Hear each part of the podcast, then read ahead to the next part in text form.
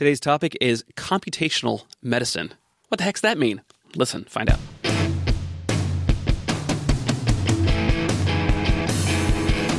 Welcome to Geek Speak. I'm Lyle Troxell. In the air with me is Brian Young. Hey, Brian, how you doing? Hey, Lyle. Good to see you. Good to see you as well.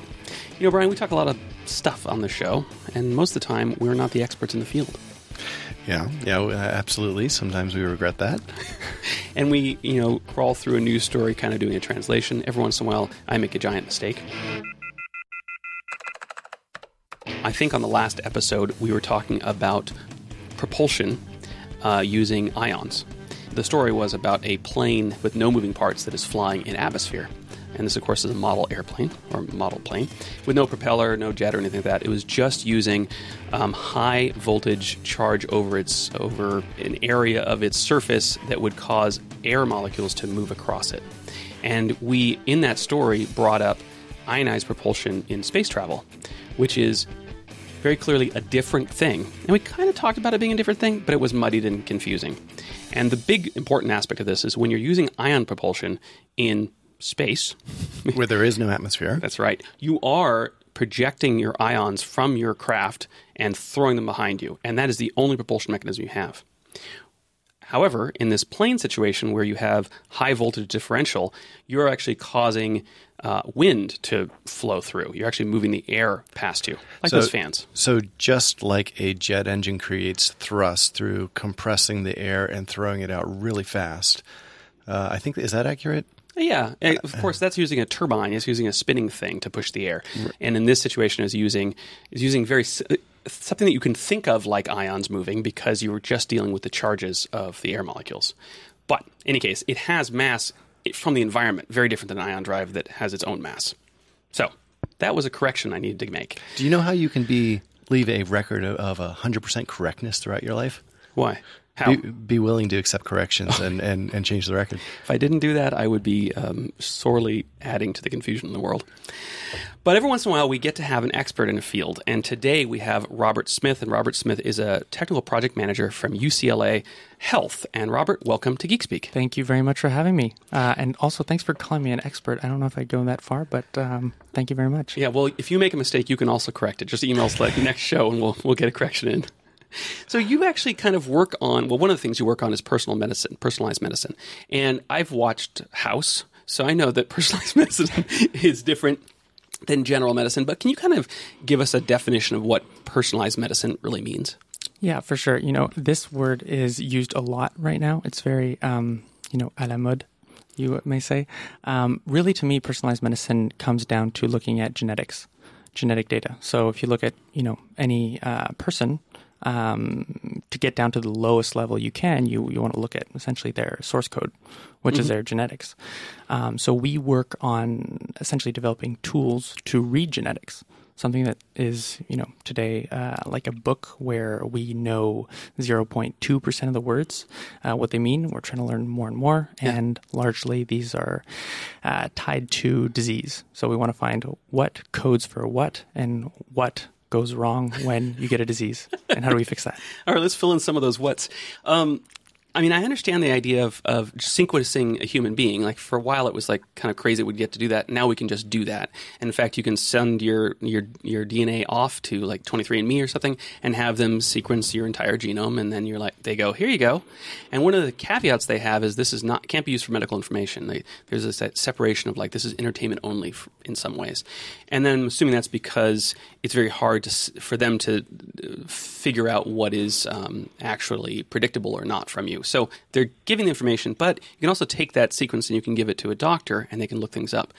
Some of these, when you said there's a percentage of words we understand, what you're saying is even though it's easy for us to sequence our DNA, what that actually means in a clinical sense is actually hard to digest.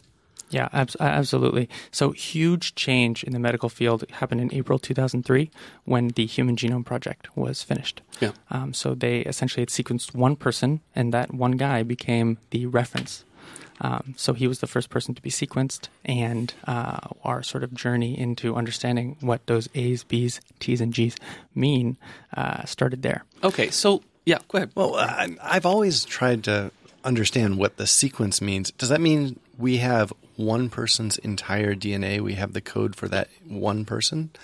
Um, that's what you're talking about by the first person who was sequenced. Yes, exactly. And now, as Lyle mentioned, 23andMe can sequence your genome uh, for I think 90 dollars. They've got deals sometimes where it's half off. Yeah, A- and that's equivalent to that first genome sequencing. Yes, exactly. So if you think of the cost, the first person cost, I don't know how many you know, Millions of millions, dollars, um, and, and and now it's come down to about 99 dollars or something like that. and that is every base pair basically in your, in your chromosomes. Okay, so w- now I understand that there's a very big difference between the expressed genome and the actual genome. Um, but let's not get into that detail. Let's get into the detail of like when you have a sequence of a person and a doc- how can this help a physician actually treat that person? What kind of signals do you get from it that say, oh, you're going to need this? Yeah. So actually, going back to 23andMe, Yeah. um, they at the very beginning they produced these health reports uh, that uh, you know.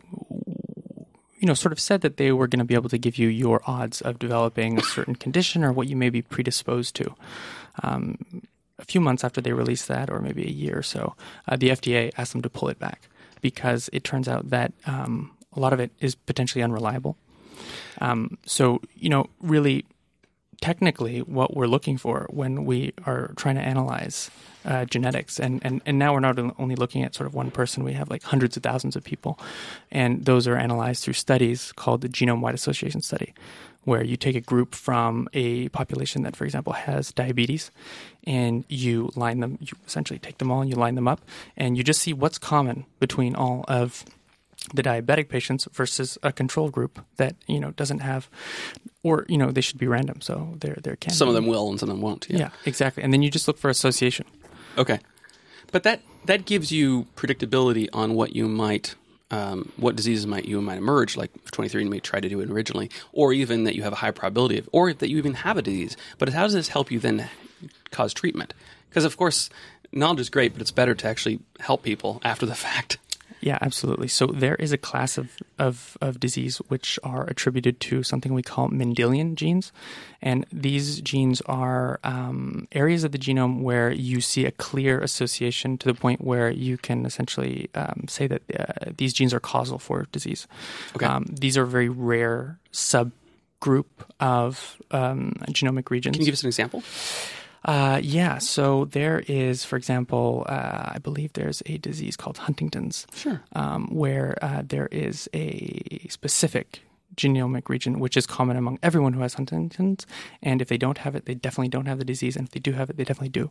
So that's an extreme example of of one of those areas, but. it Turns out that actually very few diseases work this way.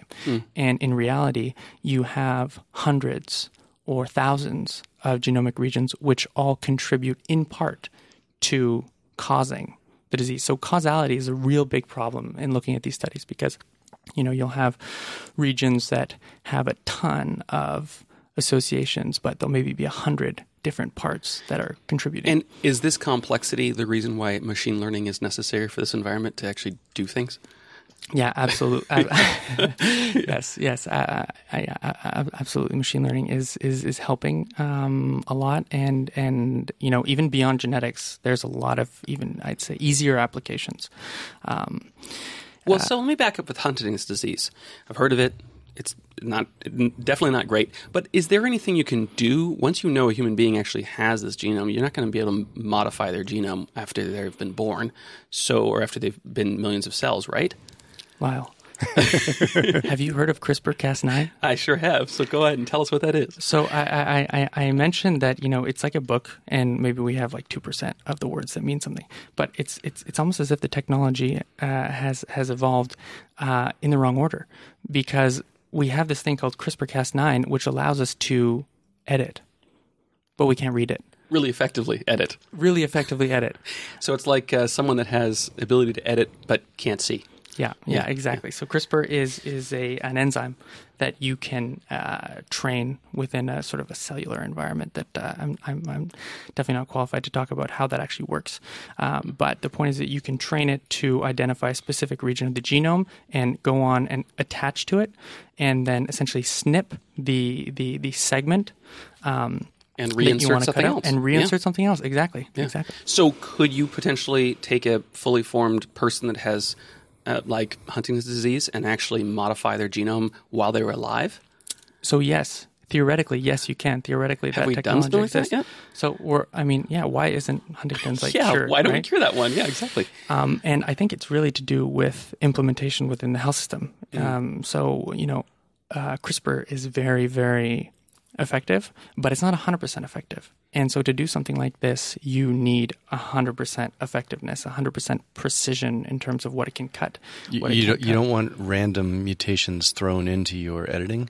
No, you don't. And and it's kind of like maybe a black box to a certain extent. If you cut something that is maybe nearby, you had no idea that actually it was really important. So you know, It could be deadly for the person. exactly, Yeah. exactly. Or very unknown consequences. So we're moving slowly in this field. Yes. How are we progressing to say now we're okay? Now we can do this, and it, are we moving that direction?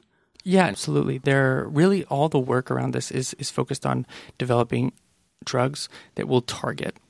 Um, Ta- target what the gene is actually doing, or target so n- so not to modify the gene. That's not what we're doing right now, right? yeah, exactly. Okay, so instead going, okay, everybody that has this disease has these qualities, and therefore, what are they actually? What is that quality producing in their system? And can we modify, can create a drug that will inhibit that or add that for the person that doesn't have it? That kind of mechanism is what we're doing right now. Yeah, you know, so there's there's a few different approaches that it can take, but I think one really typical one is that say, um, you know, a disease is caused by the underexpression of a specific protein, and um, we can see that because this region is modified and this it doesn't work anymore. It doesn't lead to the the you know the um, the creation of the protein that's necessary, and maybe instead of cutting the gen, you know, cutting out the genome and doing this like really high level stuff, you could maybe then just give someone a supplement of the protein itself. Right, right. So then they wouldn't even need that. And that sounds, in some ways, like traditional medicine.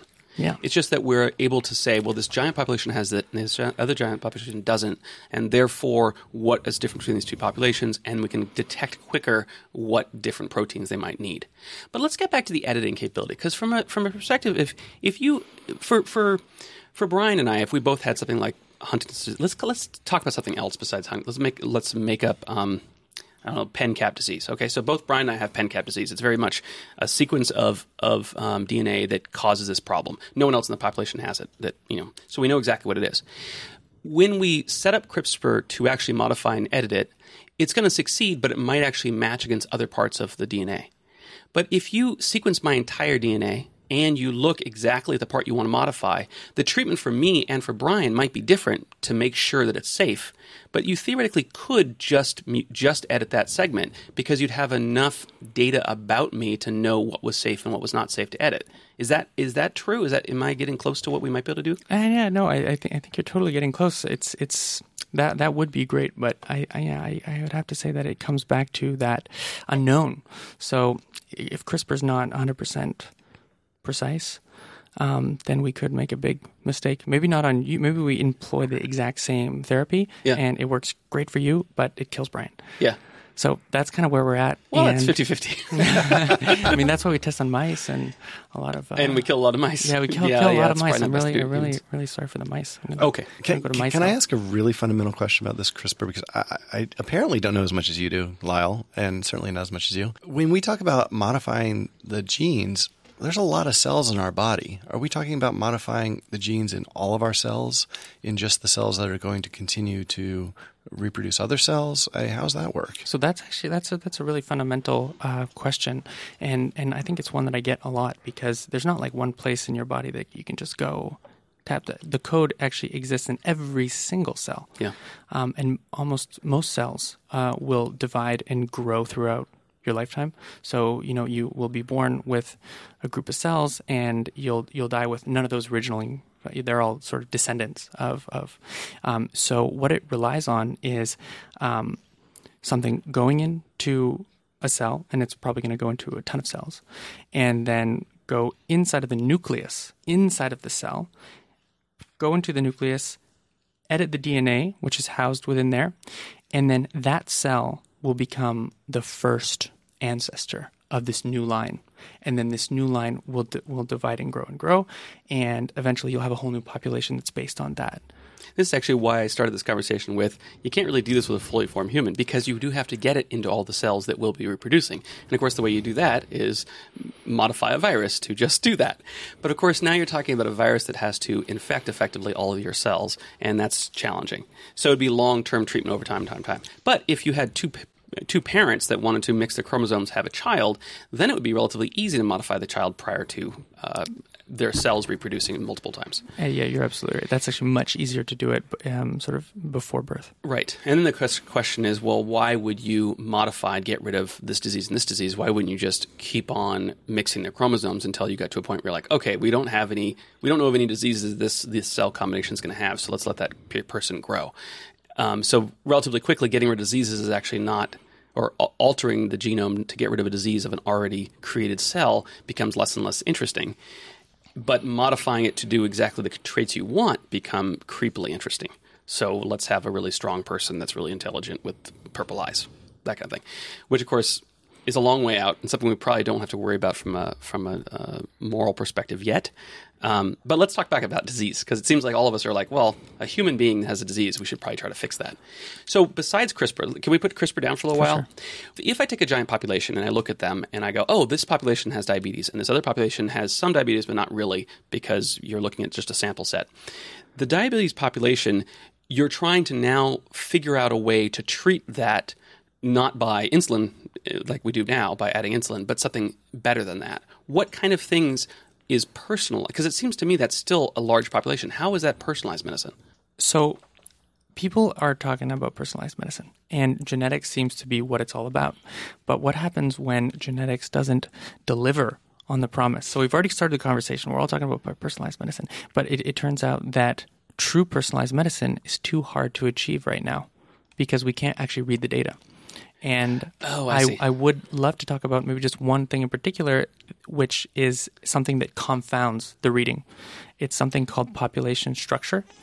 Um, and so, as I said in the beginning, 2003, you have the first human genome. So it's like, great, we can all start analyzing this data. Um, and a lot of the first publications that came out were reporting these crazy associations where like hey we're, we're finding causality like all around the place. Um, this is great. Um, and a few years later all these researchers came out and said hey wait a second. We found something that's totally uh, going on here. Like this is very sort of spurious all of these associations. Um, because it turns out that people don't mate truly randomly. You're going to be mating with someone who's actually kind of in your region, you know, geographically, right. or someone you know.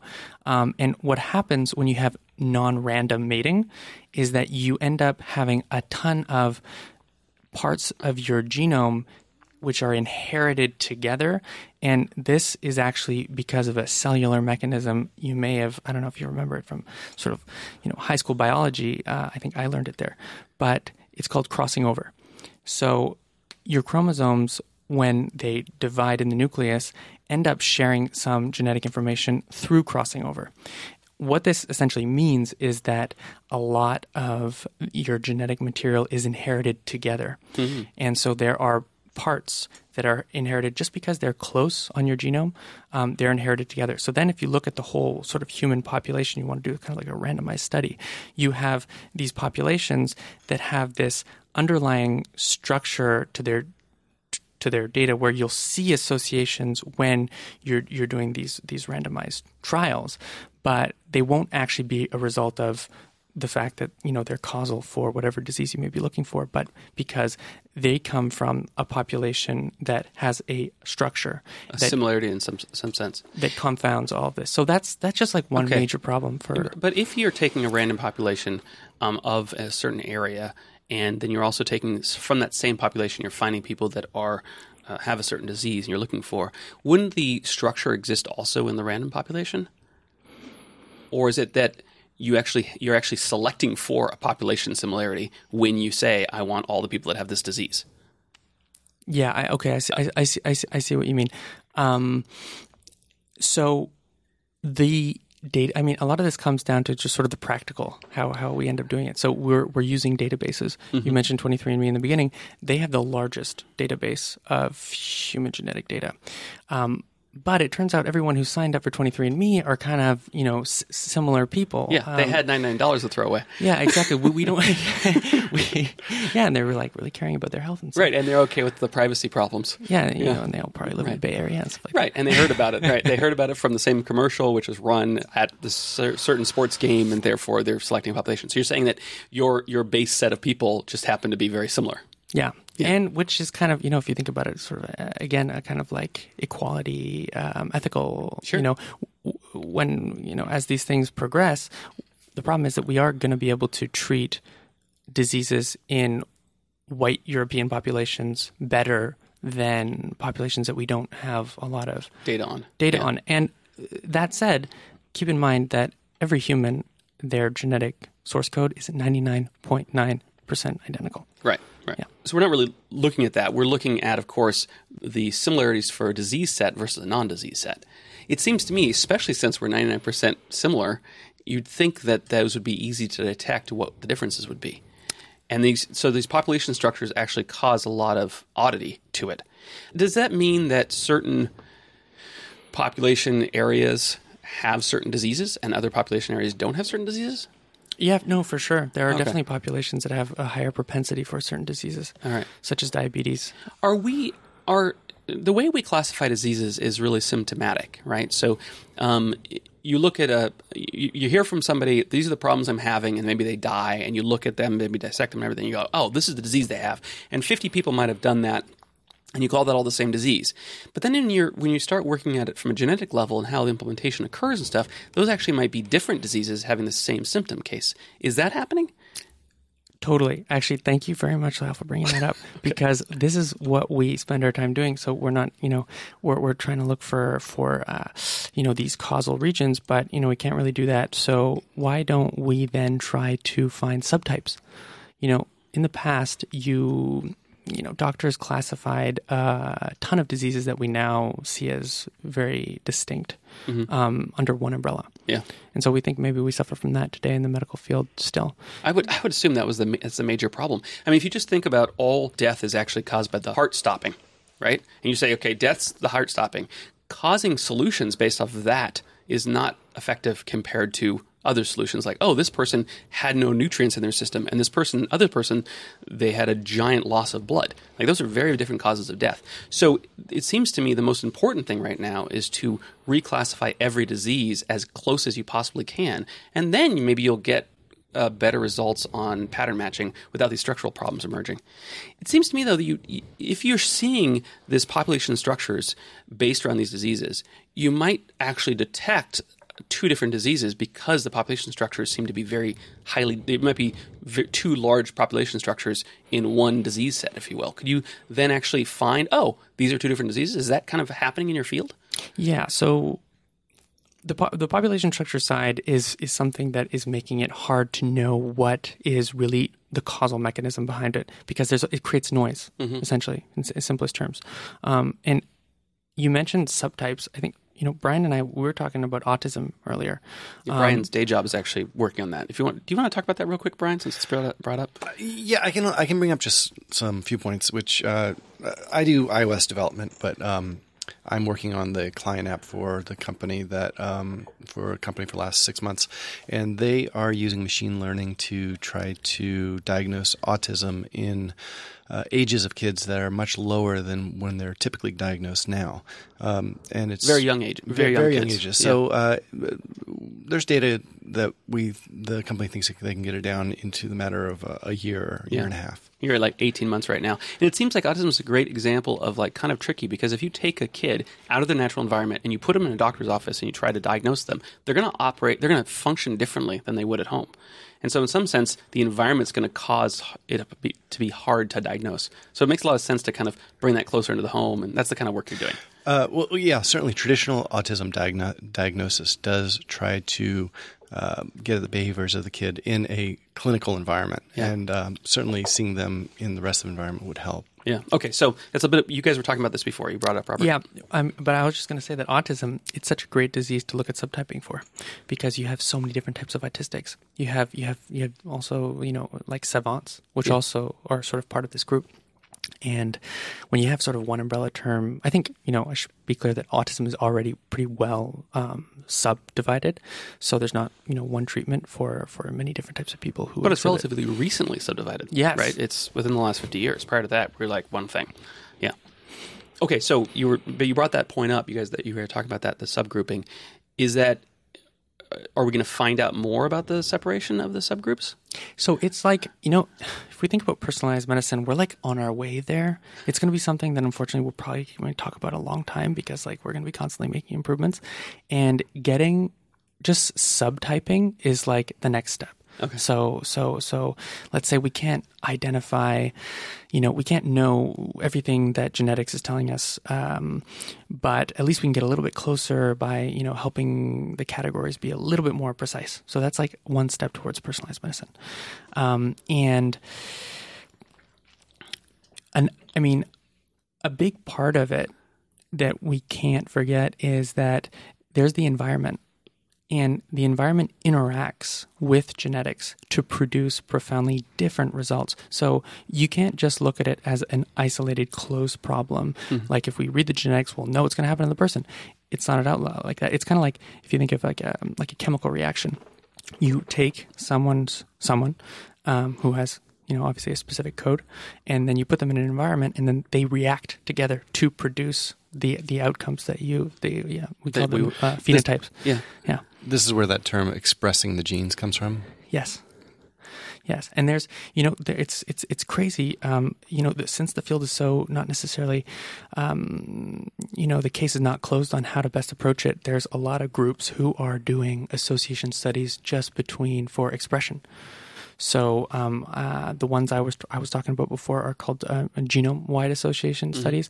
We and that in short it's a GWAS, and we also have TWAS, which is transcriptome-wide association studies. What does that mean? So instead of looking at what all the source code is, you know, it goes from the, sort of the way biology works is you have genetics and then you have um, parts of the genome which are actually genes which are actually expressed. And by expressed, I mean they um, end up having proteins being created from that region. So a region is read, you know, a bunch of like some molecular equipment straps onto it and starts pumping out like, you know, Chemicals. all these proteins, and that's the expression. So that's that's that's a transcriptome. So if you did only transcriptome-wide studies, that mean that we would only be looking at um, the coding part Right. of the genome. The part that's actually expressing. Do we know all the regions that have expression? Or yes, We do. Totally know that. Oh, okay. So that seems to me you'd want to just turn off, not look at everything that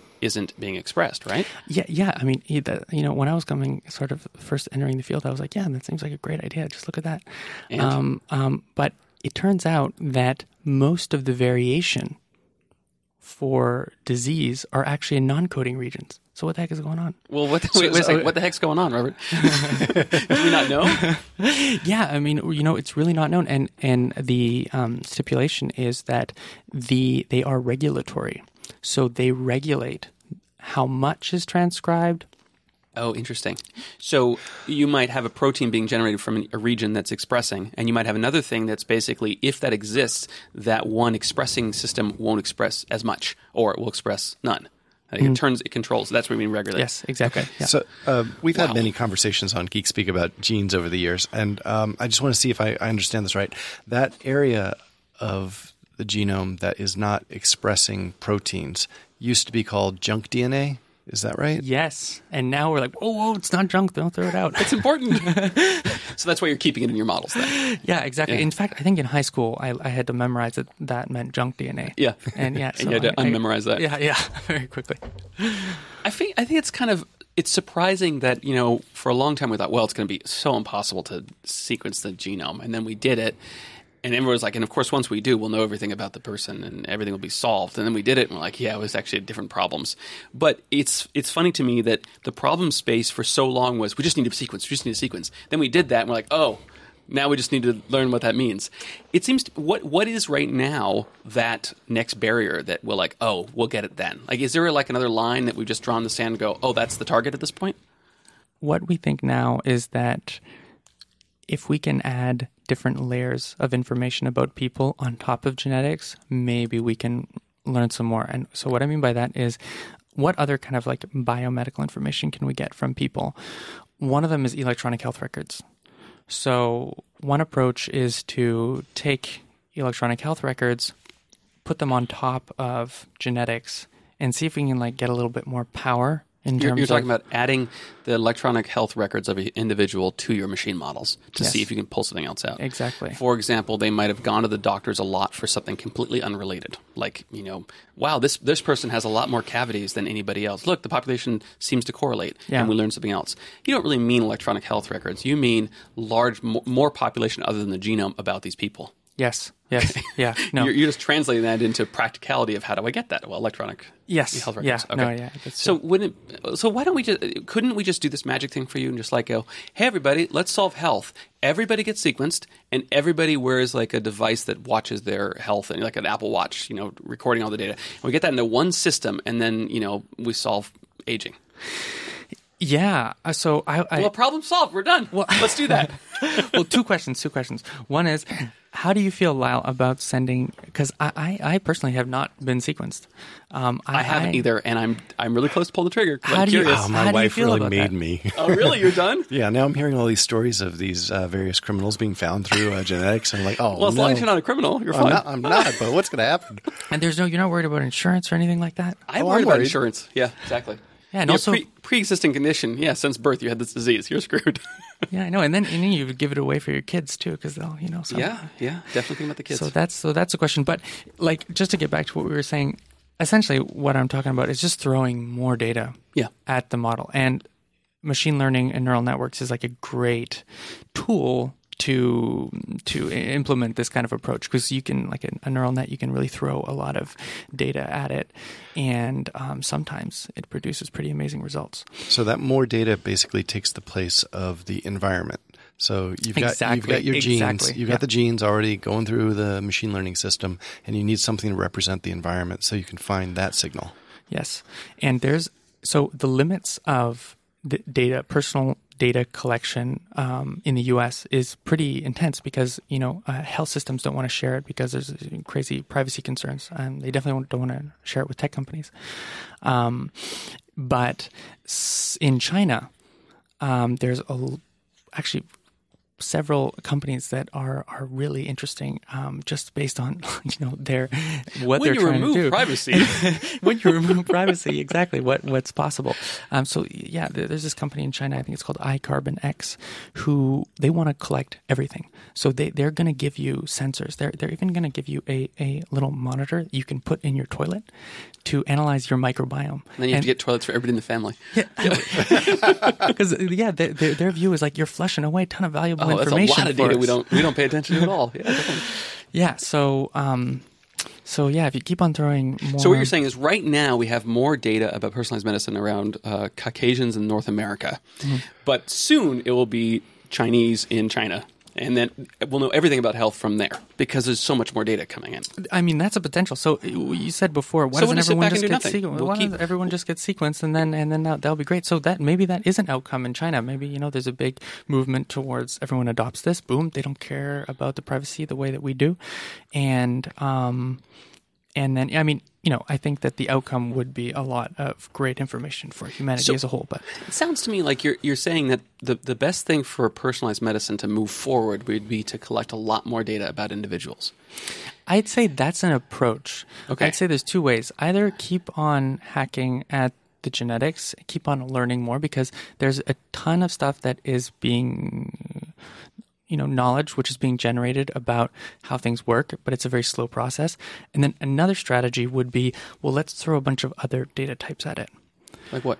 um, so like sensor data Yeah. from like smartwatches you know uh, Okay, s- microbiome from your toilet So let me ask you this though: if I had, if I was a billionaire, like let's say I have you know twenty billion dollars, and I'm like I don't care about anything else, I just want about my health, I want to live as long as I possibly can.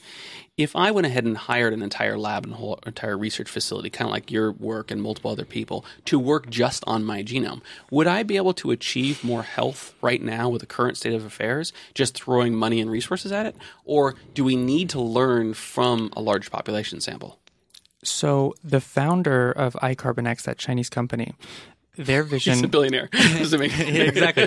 Their founder is a really famous uh, scientist, and I, I mean, I don't know if he's a billionaire, but he did exactly that. He wanted to digitize himself, and iCarbonX is all about digitizing your footprint so Everything that about you. can you can learn you and you can look at you know other people um, who are like similar to you who are further along you know the path of life and they took specific you know decisions and those decisions are tied to health outcomes Yeah.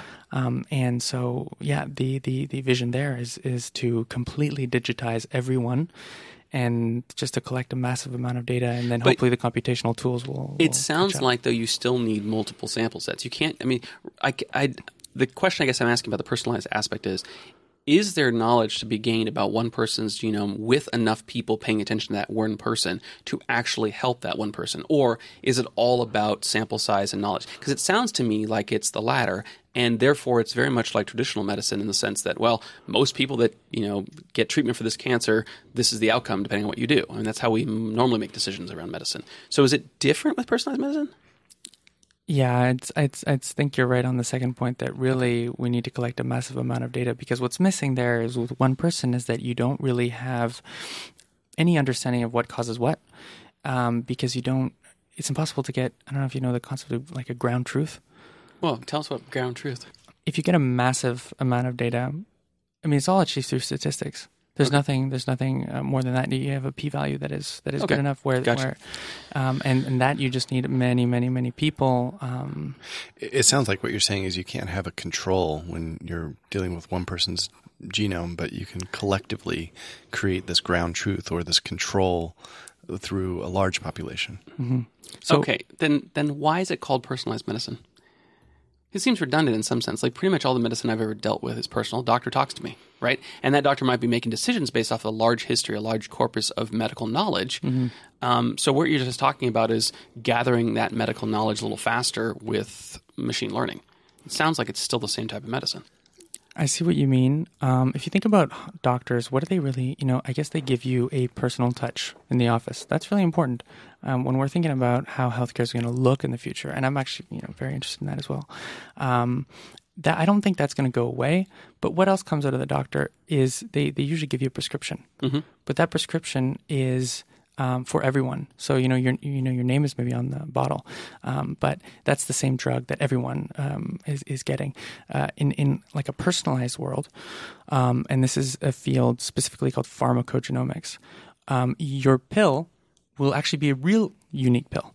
So that that pill that- Created that, for my genome or whatever. exactly be custom made. Okay. Made but to fit. Are we doing that yet? No, Okay, so that's personalized medicine is this field that will emerge where Brian and I have the same pen cap disease, but I get a slightly different treatment that he does, and mm-hmm. both of us get healthy. Mm-hmm. So instead of one drug, which is 70% effective across all the Bryans and Lyles, mm-hmm. we end up with uh, individual drugs that are tweaked to work better for each Brian and Lyle. Okay, but we're not really. So when do we get there?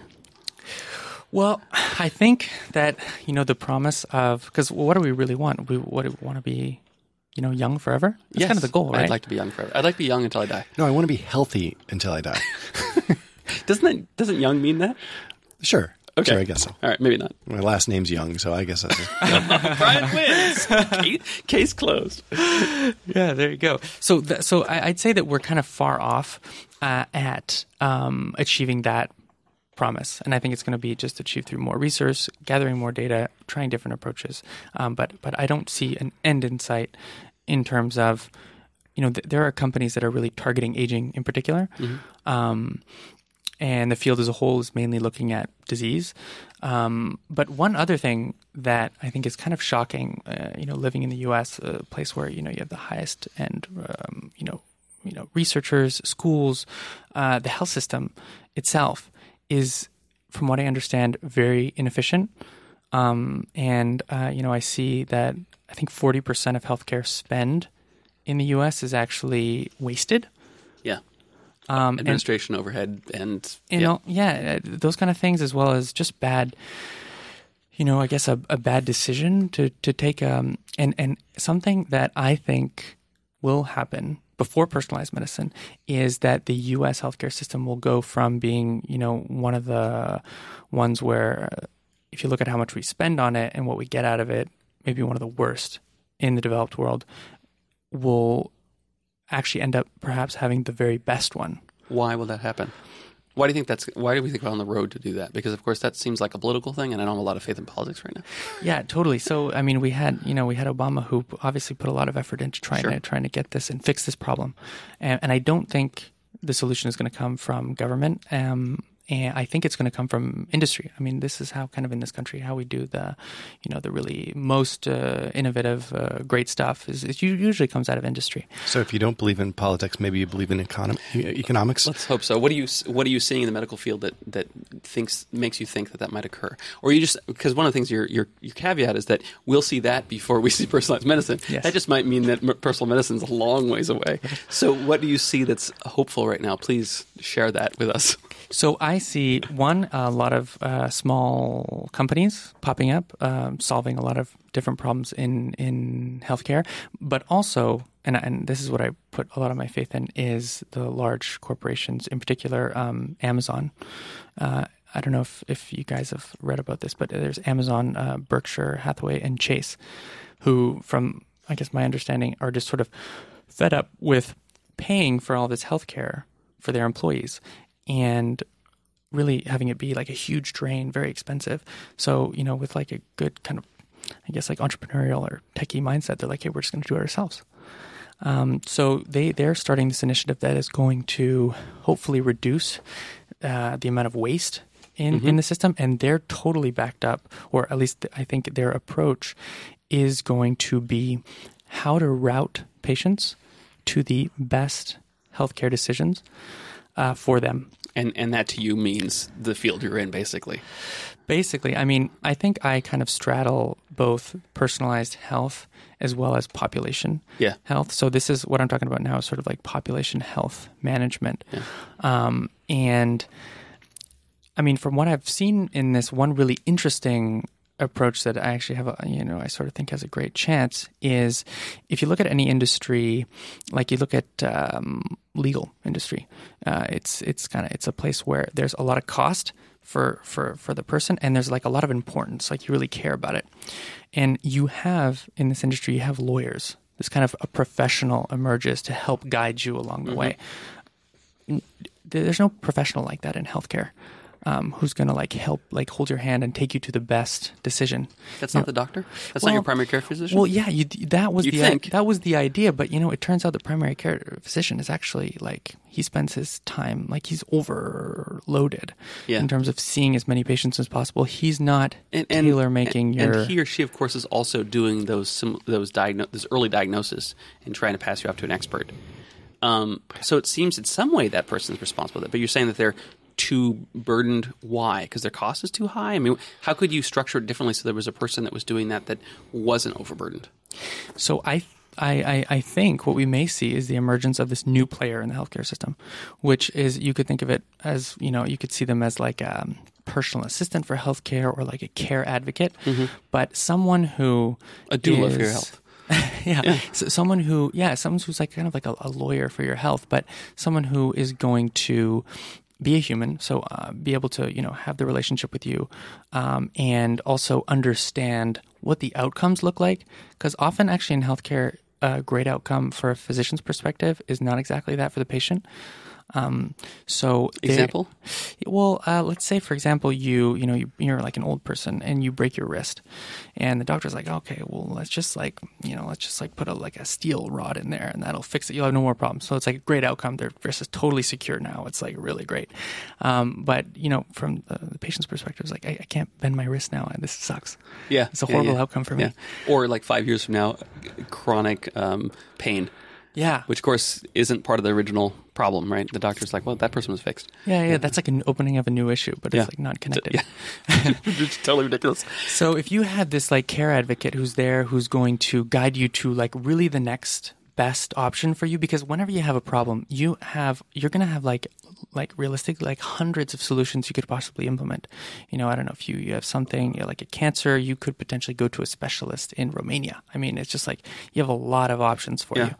Um, and whatever route you take, it's going to be associated to a specific outcome. Yeah. In healthcare right now, we're not really tracking what those outcomes are. And we're definitely not routing people using technology.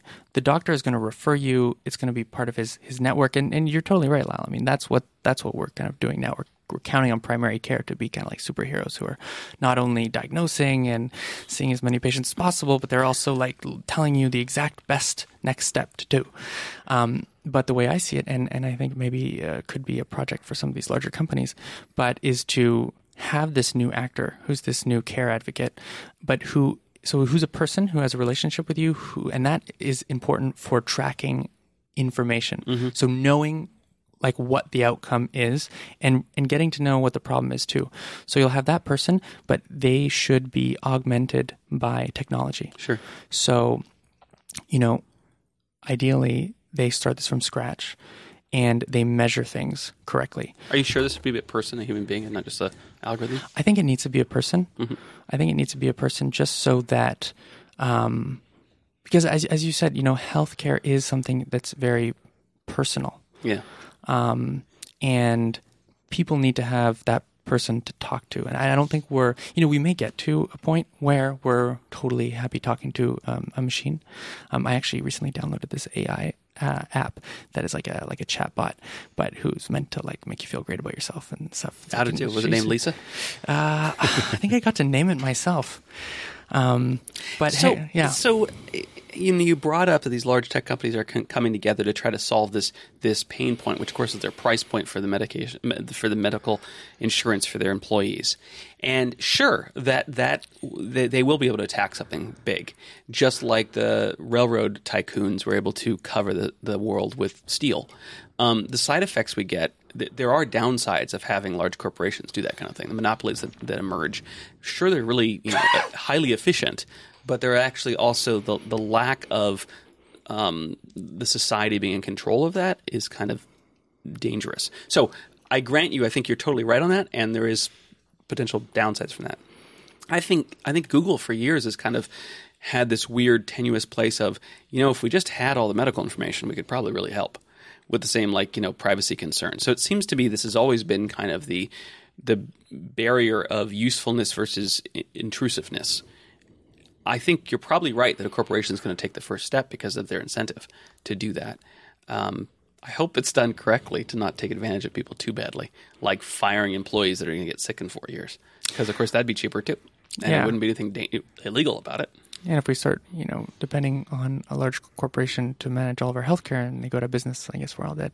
Yeah, Um, but luckily, I um, from what I see from Amazon, is they're sort of setting up like an independent company that's outside of their own. And I think Google has done a similar thing. Um, I, I think their biggest sort of move towards personalized health is with DeepMind. yeah. That they've sort of carefully um, kept as something As a piece uh, they're working on ex- ex- exactly like with l- less political flair, right? Yes. they don't want to be private. They want to be public about it. It's it's interesting to me that you're that the uh, that we're they're kind of doing this in secret at the same time on the side. It seems to be. Um, I also think it's fascinating that these large corporations get to a point where, like, well, what problems do we solve? I remember Facebook years ago were like, well, we're not growing as fast anymore. Oh, that's because people don't have access- to the internet. Well, let's make sure more people, more more of the planet has access to the internet. It seems like such a weird way to compensate for your your business not growing. You know, like, oh well, where can we cut costs? Medical insurance. Let's make everybody healthier. Okay, let's do that. That's pretty awesome. Well, Robert, was anything else you want to talk about before we re- conclude the today's uh, show? No, I, I think I think I, I covered all my bases. Well, let's talk about uh, UCLA health in general. How long you been there? and Actually- what's it like? Yeah, Yeah, no, I, I- I would. I'd love to talk about that. So, you know, we're really optimistic at UCLA. Um, it's, it's it's going well. It's going well. We believe in personalized medicine. yeah, Um, um, but as you know, as, as I said, it's like a it's like a long journey. Yeah. Um, towards it, and it's great to talk about what could be, what is. But I, I guess I would love to talk about a little bit about what's actually we're doing right now. yeah, yeah. Talk about some of your projects. Um, so one project that we did recently was um, uh, within the surgery setting. So um, the state of the art today is you are um, about to enter surgery and you get a, um, a risk score before you go under. And this is, um, uh, I think, I believe it's called like a PSA score. And it's done by the physician and it is meant to just assess what your risk is. Okay. Um, This is like that thing. Anytime you go under the knife, there's a there's this risk. yes. And so you're saying that they actually go through a checklist with a person, like, well, their blood pressure is this, or this age is this, and they kind of go through all these lists, and then from that they go, oh, this is the percentage. That that idea. Yeah. Is that is that specific per hospital? No, you know, I think it's like a pretty common, thing? standard, Okay. widespread, widespread score, and it's meant to help like patient decision making. Like, should I get surgery or not? This is what my risk is. Um, so we have that, but one thing is sort of like intuitively is you'd say, well, whilst you're under, does your risk change? Um, and so what we did is uh, sort of retrofitted this operating room with a ton of sensors uh, that tracks about 30 different uh, data points. Um, really basic stuff, but everything basically that we could capture about the patient experience while they're under. So you have like temperature, heart rate, um, everything that, that's possibly measurable. Um, do this, create a big data set of How many people went through this room? so right now, I like the data set is, is growing indefinitely, but there's like I think around like two hundred thousand, Whoa. Um, This is two hundred just thousand one- patients. More than one operating th- theater that's like this. Then There's a few. There's a few. That's yeah. a lot of people. Yeah, but I all- guess I guess operating theaters they're so expensive. You want to keep them full all the time, right? So you're you basically always have it's being cleaned or it's it's being used. they basically run around the clock. Yeah, with yeah. with with operations.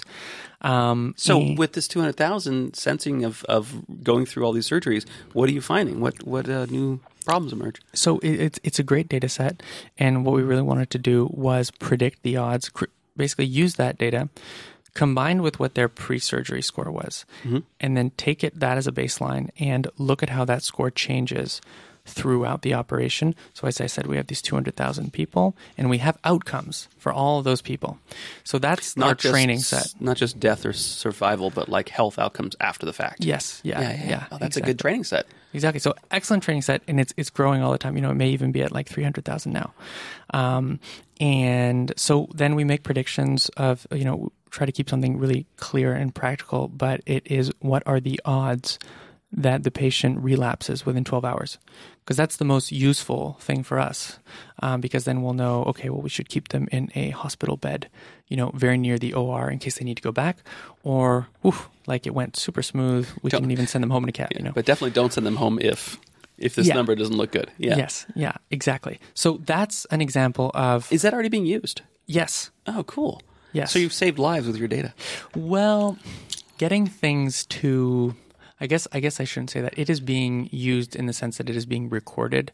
Um, is it being used to make decisions in healthcare at UCLA right now? Um, I believe no, but soon, really You- soon. Yeah, you need to be able to prove the model works in with new clean data as well, Yeah. right? You gotta. You know it's I hard think- to do this, right? like we we we proved it already, but but but, But you know have you proved it to the we didn't publish enough.